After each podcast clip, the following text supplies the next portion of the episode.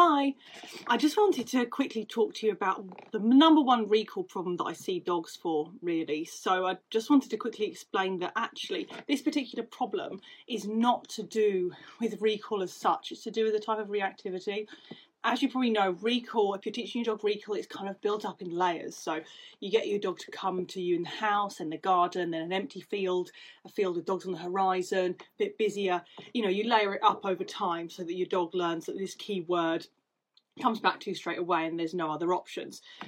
But the one thing that I see dogs for, and they tend to be kind of Mm, young dogs, but not really puppies, so kind of a year to 18 months. And the thing that the owners always tell me is he's got absolutely fantastic recall when there's no one around.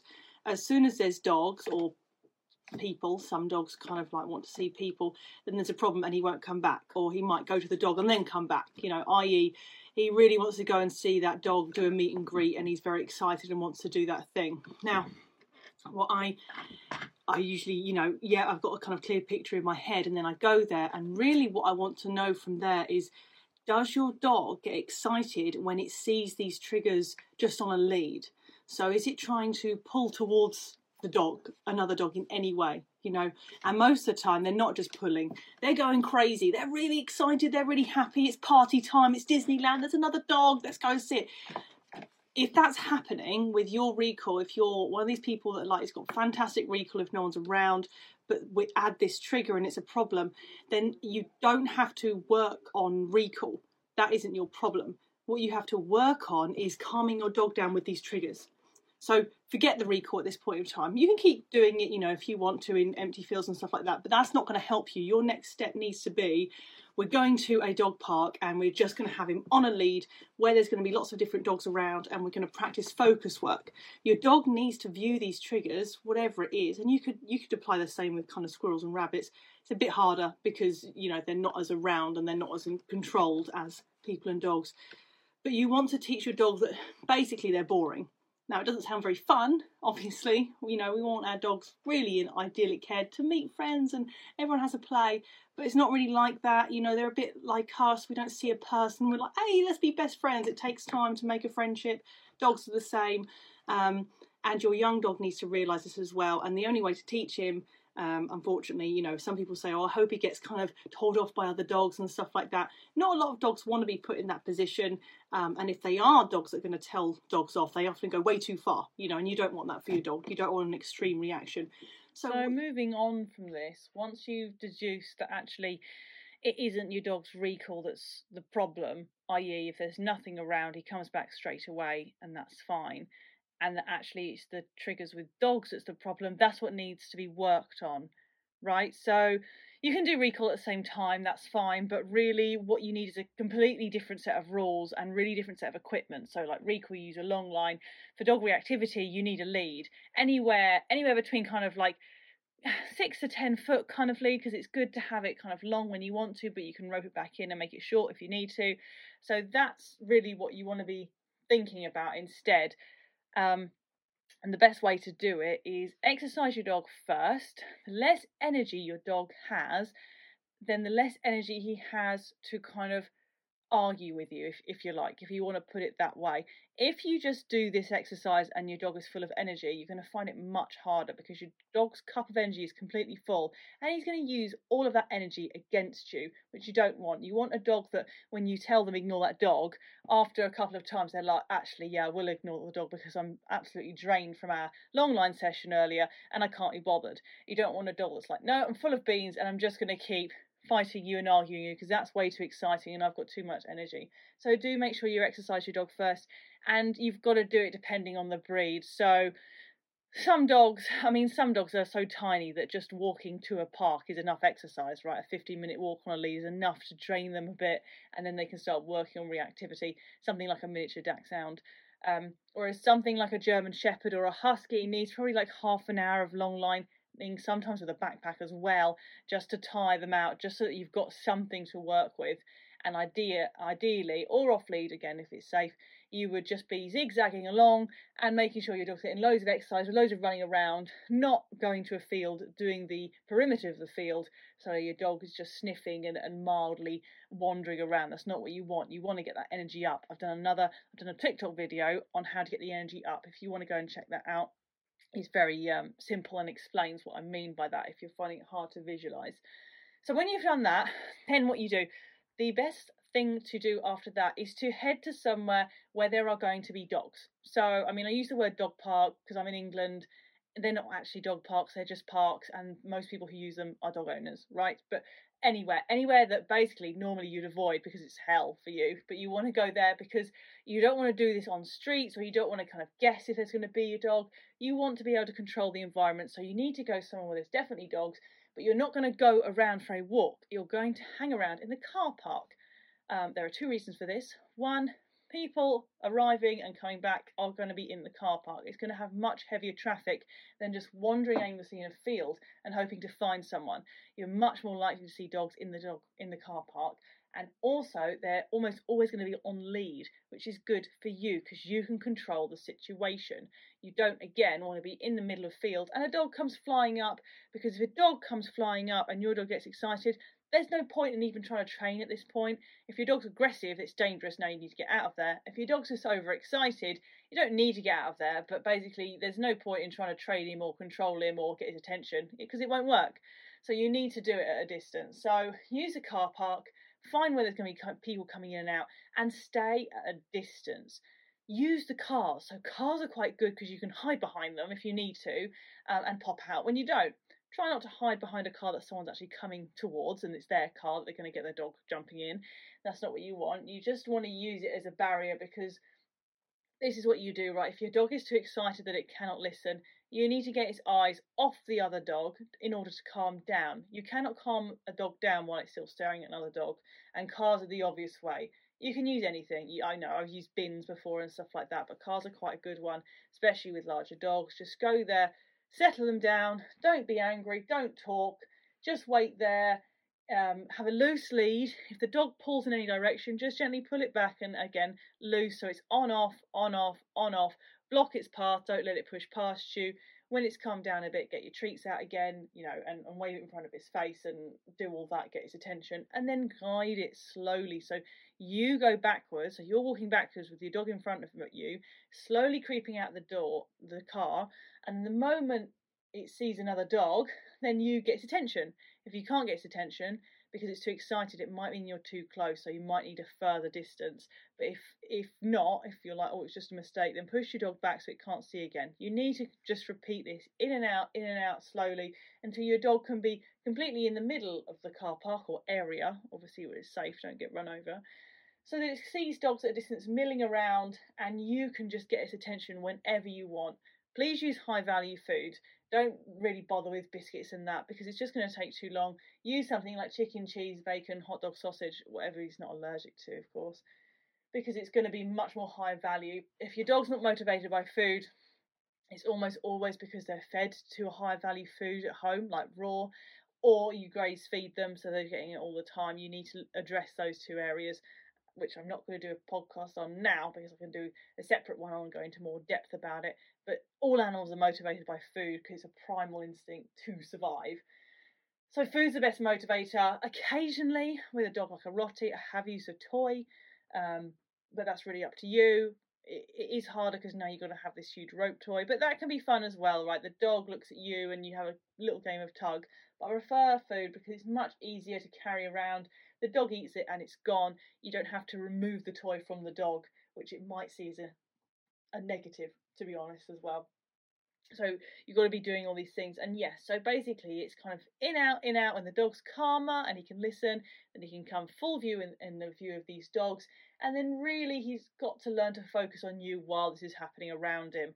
Biggest tip really is to stand in between your dog and the other dog. So the other dog is harder to look at. That's where you want to well, you want to start with the car. and You want to pop in and out when the dog's got the hang of it. Then you want to be in your next position, which is a full block on your dog, if he darts around you with his head, you have to block him by literally stepping sideways to block. You've got the lead as well, but the lead is only a guide. The lead should be relaxed all the time unless he steps out of line, and then you just use it to pull him back to where he was. That's all. That's all you need to do. And then when he looks up at you, say, good boy, give him a treat. That's what needs to happen. When he can do that, then you step out of the way. You don't go behind him, he's not ready for that yet. You just go to the side, and if he takes a step, that's not allowed. Okay, he needs permission to make decisions because at the moment he's making bad decisions. He gets too excited, so he cannot step forwards without your permission. So if you if you get out of the way and he steps forwards, you step into him and you push him back to where he was and ask him to sit again or stand. It doesn't matter, but he can't take a step without you saying. So just pop him back where he was. If he gets too excited, you know sometimes it's higher energy dogs. Different dogs have different triggers. Pop him back behind the car, calm him down you want to spend about half an hour doing this really to get somewhere you can spend longer. Obviously when i go and do my sessions we're spending somewhere around two hours doing it potentially but you don't need to spend that long. That's just so that i can i work with the dog then i work with the owner then we might have some breaks then we might have some chat. So it has to be two hours otherwise we would not get anywhere. But you don't have to do this. As long as you're getting into routine you can do it every day you can do it twice a day or you can just do it kind of like three or four times a week all of that will help your dog progress essentially. That's what you want. As long as there's progress being achieved this is the best way to do it and you need to do it stationary. When you are moving especially moving towards an oncoming dog this is going to be the hardest point.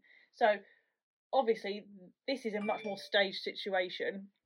What you might find um, is you know walking to the park. I walk to the park to wear him out and sometimes there's dogs along the way. That's very difficult but what you need to do is basically make some space. This can mean crossing the road, going down a junction, or hiding behind a parked car. What you don't want is your dog going absolutely doolally while the other dog is passing within a foot from you, because it's it's never going to work. The dog is getting excited, which means you are failing on your program. Every time you fail, you take steps back.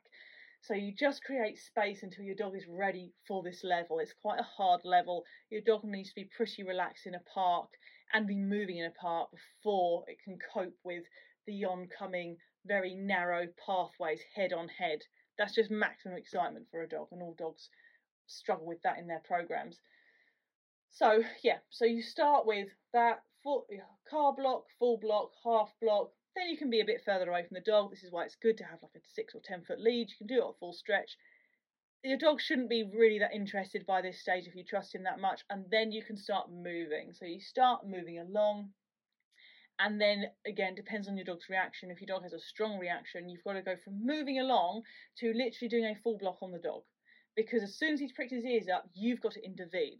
Now, like I said, it depends on your dog's reaction. So if it's like he's really, really excited, you've got to get in front of him and literally block his path. Especially if it's a big dog, you'll never do it on a collar or a harness. You've got to block him with your body. If his reaction is a lot less, which it should be if you're walking forwards, you should have deduced, ah, oh, he's getting the hang of this, we can now walk forwards. Then really all he should need is like a light touch on the collar with the lead, you know, so the lead is loose, he shouldn't be pulling. You've got to work on that if he is, because uh, if you think about it, he's pulling and he's full stretched. You've got nowhere to go with that. You can't reel him in. You can't give him a touch on the collar, which you should acknowledge because he's already pulling against it. So you've got to work on pulling first before this, if he does pull. But really, you should be on nice lead lead. He pricks his ears up at a dog. You give a little twitch on the on the collar, which is either if it's a dog kind of like a spaniel size and smaller, you can literally just twitch your fingers. That's just an, a bit like if you've ever been riding and you you know, you twitch the reins on the horse's mouth. It's like that. It's very, very light, just to remind him, hey, I'm here. Don't get silly. Um, if it's a big dog, you're going to need to tug. Yeah, you're going to need to kind of tug him out, especially things like mastiffs because they do tend to ignore you and they're in their own planet, and it can be hard to persuade them to get out of their own planet. They're not that sensitive to things like this.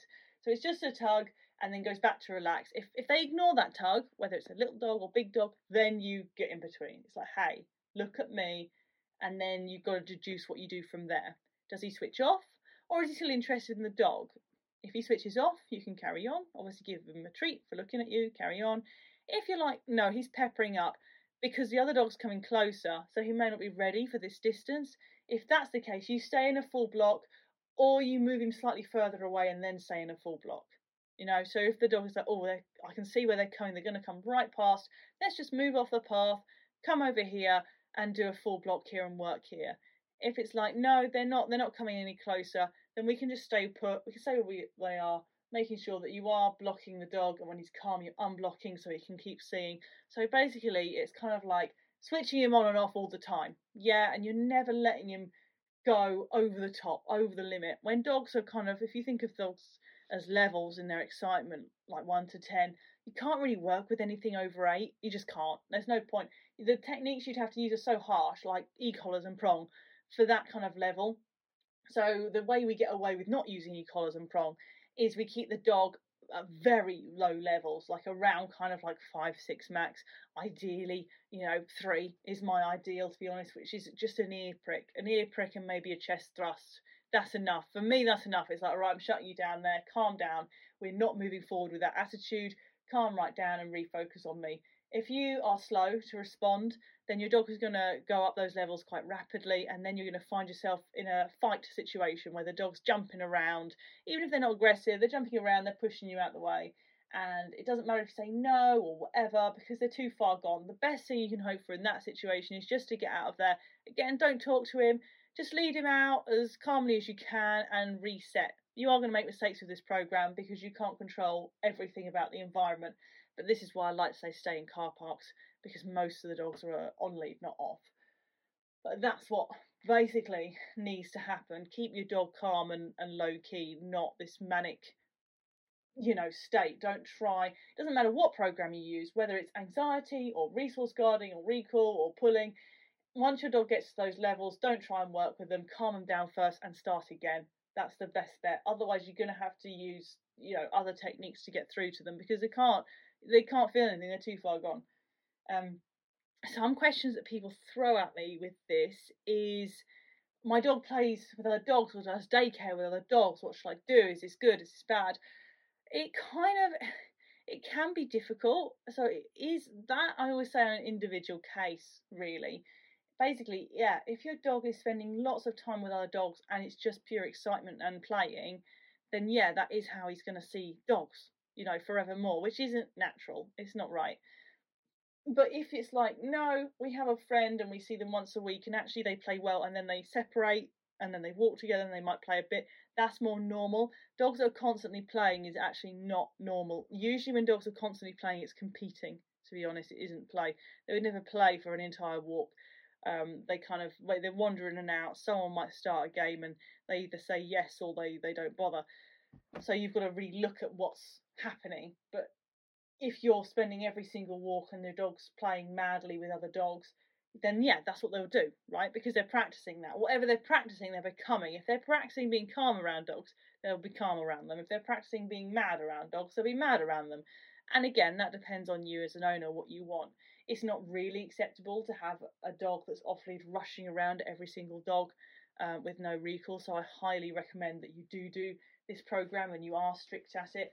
I don't I'm not looking for dogs just to be kind of robots and it's like they're not allowed any friends and they're not allowed to greet dogs. They are, but really I like to eradicate everything. So I take all, strip it all down and start a new foundation. We're calm with all dogs. This is your mate. You can play with him or whatever, but it's done, done in a controlled way. And, you know, the majority of the time we're actually training and we're being calm and over time, as long as it's controlled when he meets his mate, it should he should start associating actually with most dogs. I'm sensible, and this is my friend that I'm Larry with.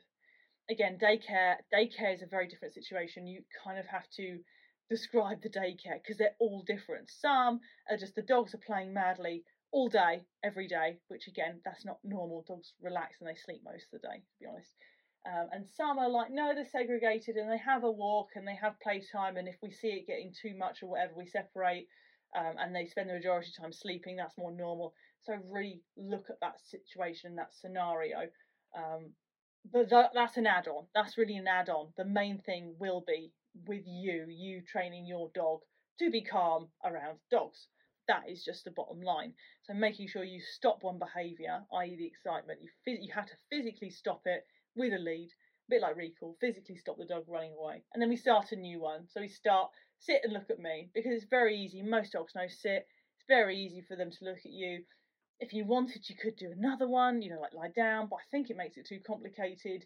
It's much easier for a dog just to learn a whole new, you know, thing, something simple, instead of nothing at all. So I don't like saying, no, you can't see that dog, and now I expect you to do nothing at all. That's much harder for dogs to grasp than it's like, right, I don't want you doing that, but I love it when you do this. I use sit because, like I said, it's easy for them. They, I rely, I rely on it a lot, um, and they know it. They don't have to though. If they're not going to sit, then I don't kind of get annoyed with them or make them sit in the wet ground or whatever. It's like look at me as fine too. It just depends. It really depends on each scenario. Because again, sitting isn't necessarily a natural behaviour, right? So it's not something that needs to be encouraged, but it can make it easier for some dogs to understand where you're coming from. And that's essentially it. I've done a little TikTok on that as well, and there's loads actually of TikTok videos of me working with dogs that are reactive and the owners working with reactive dogs. So if you want a visual on it, if you're like, Tilly, I haven't got a clue what you're on about, go and check out the TikTok. It's I think it's, it's either fawn dog or fawn dog one to one dog training, and it's there. It's got lots of stuff going on where you can literally see the blocking and see the timing and things like that. Some of it's owners, some of it's me, um, and and yeah. So check that out. I do one to one home visits in the southeast and telephone consultations as well. So yeah, if you want to book in, just check out the site fawndog1to1dogtraining.co.uk. If you're interested um, in more videos or stuff that I do, I am on TikTok. I usually put my TikTok videos also on Facebook and Instagram, so just search Fawn Dog for those. And the main website is fawndog1to1dogtraining.co.uk. Thanks for listening, guys.